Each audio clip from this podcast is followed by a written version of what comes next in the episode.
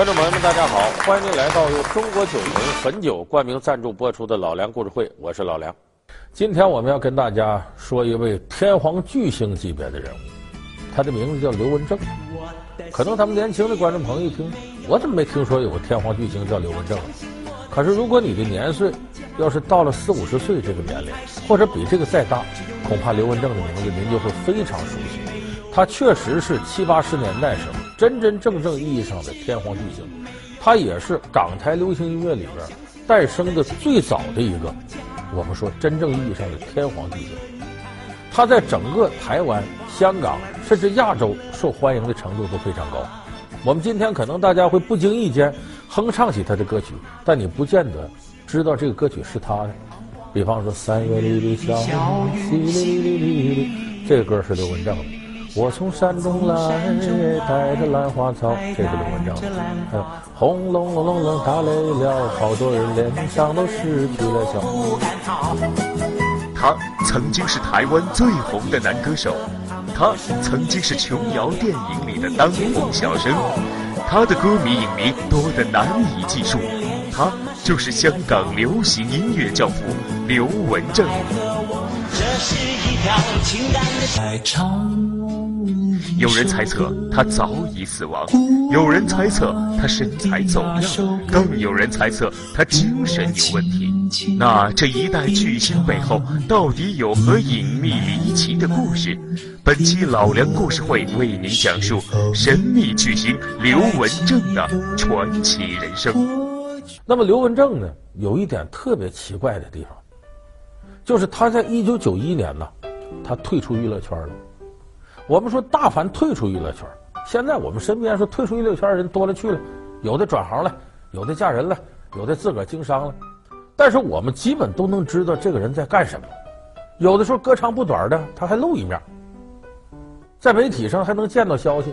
可是刘文正特别独特，打九一年八月份，他说我不再跟娱乐圈的事儿掺和了，他去美国了。到现在为止，这是二十多年了。刘文正音信皆无，最多是小道消息，说刘文正现在离婚了？有的说刘文正，哎呀，那都不是帅哥了，肚子也起来了，胖的不像样了。还有说刘文正都谢顶了。媒体也曾经悬过赏，说谁要能给我提供一张刘文正现在的照片，准确的他现在照片，出一百万。但是这么长时间以来，没有人把这个赏钱领走。但是刘文正这种低调。没法就把他过去辉煌的演艺之路就此抹平，他再怎么逃避，很多人也是无法忘记他当年的辉煌。因为刘文正呢，是真真正正的把这个音乐呀带到了流行的殿堂。我们说，有的人研究音乐呢，他可能很封闭，就是自娱自乐；有的人呢，钻进象牙塔里研究高雅音乐；有的人呢，想做流行音乐呢，但是功力又不到。那么刘文正是第一个把流行音乐一下子铺到大庭广众面前，你们喜欢什么我就唱什么，甚至转化成了最后我喜欢唱什么你们就喜欢听什么。什么叫明星？这就叫明星。刘文正是怎么走上这条道的呢？他家里头很有钱，他爸爸呢做外贸，又开工厂，他俩哥一个姐姐都在美国工作，薪水很高。就他家是台湾很富裕的家庭，刘文正是家里老儿子。那中国人都讲老儿子大孙子，老太太命根子，在家里他很受宠爱。他爸爸打小呢就惯着他，他要求他哥哥姐姐呢也学这个学那个，要考到美国哪个学校。但是对刘文正没具体要求。那个年代呢，刘文正是一九五二年生人，在台湾。他在家里最小，他爸爸在那个时代就是你念书就行，我不过多管你。结果刘文正当时呢就迷上音乐，有事没事的呢弄把吉他，他家有钱呢，好吉他也买得起，哎，弹唱。他喜欢什么呢？学生时代刘文正比较喜欢鲍勃迪伦的音乐，同时又喜欢披头士的音乐，就我们说起来洋范儿。他当时在学校呢，没事拿个吉他就这么唱歌，很多女孩就喜欢。因为这说实在，我们有感受。八十年代的时候，要是在学校里边拿个吉他，头发弄挺老长，夕阳西下的时候，半躺到草地上啊弹吉他，有的根本就不会，就在那瞎扒拉。我们叫大把抓狗挠门，玩这个呢，就有女孩看着哇，好有艺术性啊，她喜欢你。那时候学校女孩喜欢刘文正，这个女孩喜欢刘文正，你记住，这男的准保不讨厌他。他身边男同学一看，怎么他那么有女人缘呢？这些男同学琢磨，咱们整一整他。你看他唱那玩意儿，土不土，洋不洋，贱了吧唧的。这样，咱们假装说电视台到学校来挑人来了，选秀吗？挑上你了，你赶紧去去报名参赛去吧。他到那场合，那么多大腕，他不得出洋相吗？哎，他这几个男同学就琢磨个坏主意，找刘文正，哎，我给你通知一下啊，老师都下班了，让我告诉你，这电视台呢找你，让你明天报名去。刘文正也不知道，还以为是个机会呢，稀里糊涂，第二天他抱着吉他就到电视台报名去了。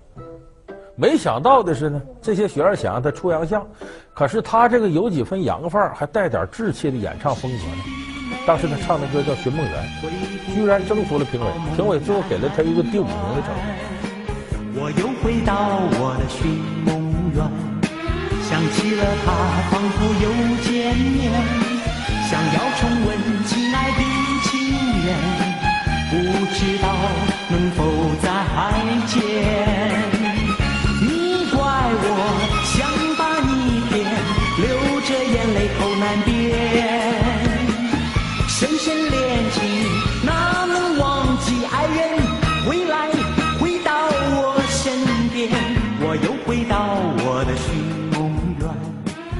所以这一下，刘文正觉得，哦，原来我唱歌还行，有这么多腕儿能认可我。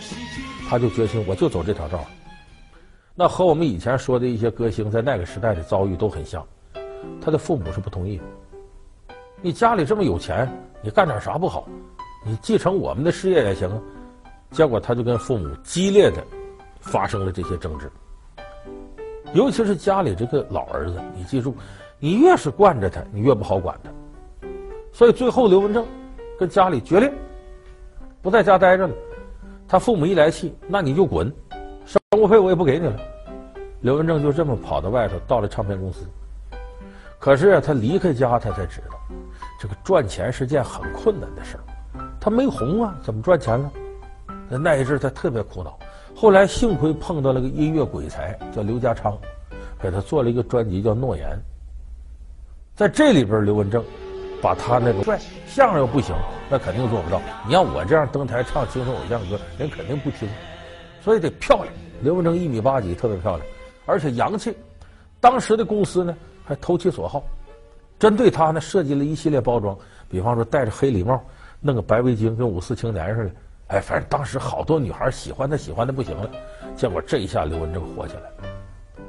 火起来那个时候呢，我们说明星，你不能光唱歌。那阵在台湾呢，还没有成型的个人演唱会。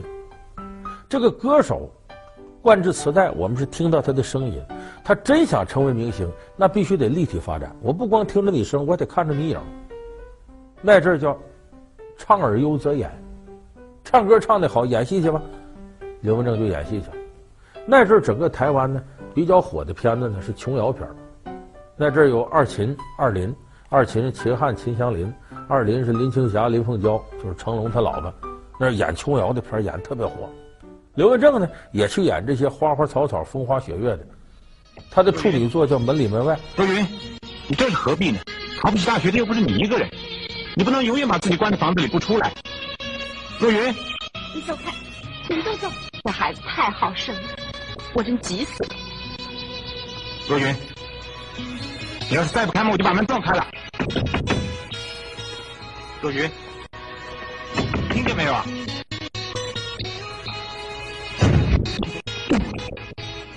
哎，拍的很好，这个戏，但是呢，这里边他跟那些大腕合作，大家再一看，发现了那些腕演的好，这刘文正演技太差，不行。说演的差怎么的？后来还火那么长时间呢？这就是当时台湾拍电影的习惯。我们记得琼瑶电影有个特点，每一部电影都能捧红一首歌。什么？我是一片云呐、啊，有烟雨蒙蒙啊，这些窗外剪剪风啊，就这类的歌都火了。那么，当时台湾的电影必得有个主题歌。你大伙儿听着什么《酒干倘卖无》和《搭错车》主题歌，那个时候就是每一部好的电影，台湾都能捧红一两首歌。所以当时所有的电影都必须在音乐上做文章。这时候刘文正强项就出来了，他能唱啊，关键而且还有市场。所以电影这行业人离不开他了。你不管演什么，反反正你得在这里唱歌。就这么，他在电影里火了非常长的时间。最有意思的是，他演过一个电影，名字叫《闪亮的日子》。这里边他唱了四首歌，结果这电影演了三天，是刘文正和张艾嘉合作的，演了三天，电影就下片了。为啥？太次了，这电影演的。张艾嘉演的好，刘文正演主角太次，没人看。可是电影没人看，这四首歌全火了，火得一塌糊涂。一方面刘文正唱的好，再一方面是什么呢？这个歌曲做的好，谁写的？罗大佑。那会儿罗大佑呢，还在医院当这个医生，名气不大呢。刘文正和张艾嘉都。感谢您回到由中国酒魂汾酒冠名赞助播出的老梁故事会。那么在台湾，你看，唱了这个歌，演了电影。这个时候，刘文正呢还干了一件另外一个事儿，这也是台湾好多歌星的副业，当主持。因为台湾的这个电视行业挺发达，咱们现在看有些歌手，你都想不到。你比方老的那个张帝，当综艺节目主持当的非常好。中生代费玉清，你看费玉清在台上那个正经那个深情啊，你没看他主持节目的，啥笑话都敢开，就跟吴宗宪差不多。这就台湾好多歌手，你想不到他有这一面。当时刘文正又杀进电视圈了，干嘛呢？他主持一档节目叫《刘文正时间》，就咱们现在叫老梁故事会嘛，跟这格局差不多。刘文正时间，但他那节目他和我这不一样，我这就我自个儿说，他不是，他找大明星，找另外一明星，俩人海聊在这聊天，聊完俩人一块在唱歌，而且刘文正那个时候主持节目可不少拿钱，怎么不少拿钱？一般的人主持主持人啊。主持这么一档像刘文正时间的节目，录一期大概当时给五千块钱新台币左右。刘文正当时一集拿多少？拿十万。我们今天节目的特别来宾，也是您最喜欢的 Tracy 黄露仪。Tracy 你好，文正你好。Tracy 呢，我跟他认得这么多年，我自己呃一直是他忠实的歌迷，可是呢就没有机会跟他在一个电视画面同时出现过。所以我觉得今天很荣幸，可以跟你接下来在我们节目里合唱一首歌，好不好？好啊，曾经也唱过的，我也唱过的，忘了我是谁。啊，忘了我是谁，这是李敖为胡因梦写的一首歌。现在让刘文正跟 Tracy 为你演唱。不看你的眼，不看你的眉，看的心里都是你，忘了我是谁。不看你的脸。时候心里跳，看过以后眼泪垂。就这个差距非常大，因为有他就有收视率，有他广告商就愿意投。那歌唱的好吗？那么刘文正在电视电影里转了这一大圈，声名鹊起，也成了偶像了，天皇巨星。他就觉得这个东西还是不适合自己，演电影自个儿演不好，他又。安心的回到了音乐界。这个时候，刘文正进入了自己生命当中的辉煌时期。他当时推出了好多歌，前面我们说的那个，像这个这个《兰花草》，就这时候推出。我从山中来，还带着兰花草，总在校园中，恭希望花开早。一日看三回，没看的花是我。花却依然。难保就一个刘文正对台湾音乐的贡献呢，不仅仅是这几首歌和专辑，还有一个他开创了歌手和市场结合的很好模式。刚才我们说电影、电视，这都已经成型的模式。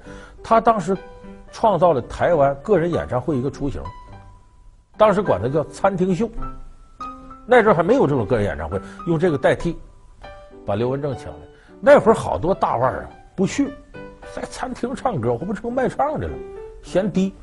但刘文正不嫌，为啥？钱好，请刘文正一场多少钱？得一百万，没有一百万他不来。餐厅在卖票，一张票一千块钱，有时候餐厅一卖，票房能卖三百多万，餐厅都赚大发了。那是很多刘餐厅要把刘文正弄来，那就就就绝对挣钱了。所以刘文正当时呢，连续的接这个活。而与此同时，他还不耽误自个儿的创作，就是在那个时候，他创作了呃脍炙人口的《三月里》，台湾就是金钟奖最佳男歌星。这个成绩很了不起。那么当时谁都以为刘文正呢这么帅啊，肯定会多干些年。到一九八六年，刘文正做了一件特奇怪的事儿，我不唱了。说这时候他又退出没有？没退出，就是不唱了。干嘛呢？办公司，培养下一代艺人。一九八六年，他成立一个飞鹰公司，开始培养歌手。因为刘文正培养歌手很独到，巫启贤这就他的徒弟，而且他当时有著名的飞鹰三叔，有三个女孩，谁呢？当时叫方季惟、裘海正、伊能静，这三个人。方季惟也叫方文琳嘛，呃，咱不少朋友都知道。这个后来我们大伙可能听到这些人好多有名的歌曲，裘海正，就是那个。爱我的人为我痴心不悔，我却为我爱的人流泪狂乱心碎。这歌就裘海正成名曲。伊能静不用说了，你现在当然他他那另一半那前夫正在好声音那又拍又什么的呢。伊能静自己也各处走学，现在年岁是大了，当年伊能静青春逼人。伊能静当时的歌曲我记得一个叫我是猫，还有一个叫我就是年轻。就听这名，我就是年轻。还有个十九岁的最后一天，这都是伊能静的，非常好。这些都是在刘文正教导之下出来的，所以这也说明刘文正他看人的本事还是很大的。可是到了一九九一年八月份，刘文正突然提出来呢，公司经营不善，把飞鹰公司关了。关了之后，刘文正神龙见首不见尾，你再找不着他了。干嘛去了呢？他旁边的人说呀，刘文正去美国，因为刘文正本身就有美国身份，有绿卡。说他到美国干什么呢？经营房地产。刘文正那些年挣海了这钱了，在美国什么拉斯维加斯、洛杉矶、旧金山啊，什么佛罗里达、加利福尼亚都有房产，而且在亚洲呢，日本呢、菲律宾呢、香港、台湾啊这些地方，新加坡也都有房产。就这么一个主，你想找他得多难吗？他不定在哪儿住。居无定所，这些地方来回转悠，所以他打离开台湾以后，据说有人看见他回来过，但是谁也逮不着他踪影。说跟他合作什么事儿，你找不着他，打他电话，经常是一会儿就不在服务区，一会儿没人接，一会儿已经停机了，你找不着他了。甚至呢，连他身边最好的朋友都见不着。罗大佑，我们说跟他这算关系够铁的了吧？罗大佑在一档电视节目里对着镜头说的，说我希望。所有认识刘文正的朋友，你要能有机会见到他，你跟他说罗大佑很想他，让他给回个电话。刘文正、罗大佑都找不着他这些，所以这么些年来，这个刘文正始终生活在人们的传说当中，以及报纸的绯闻和猜测当中。一会儿说他死了，一会儿说他身材走样了，一会儿说都歇顶了。所以你像这样的人物，在我们今天看来绝无仅有。我从来没有听说过哪一个退出娱乐圈的人这么些年来什么踪影，大伙都不知道。他对娱乐圈啊，这个起起伏伏啊，他已经达到了最巅峰状态，高处不胜寒，他也觉得没什么可留恋的，也知道这里头给自己带来的好处和伤害有多大好处就有多大伤害，他也厌倦了，也不想再待了，我这辈子不想跟这行打交道，所以他退得彻彻底底。所以我觉得能做到这样的，非得是在某一行内做到巅峰。就像我们说，呃，著名的高僧弘一法师，他不是看破红尘才出家，在感情世界里他是个成功者，做生意是成功者，做学问、做音乐都是成功者。他在每一行最成功的时候转行，最终遁入空门，这是他做到顶的。所以我想这个呢，可以解释刘文正个人的一种选择，那就是呢，他在这个。十丈软红当中活了这么一回，他来了，他看到了，他辉煌过，他爱过，他也恨过，他觉得没有什么遗憾了，我可以远离这个地方。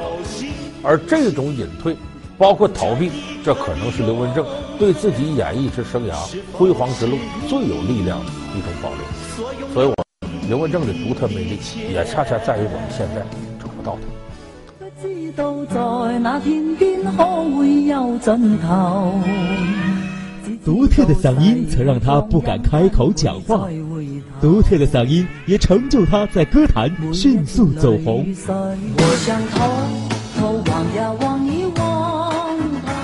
他是央视春晚历史上唯一不到场的表演嘉宾。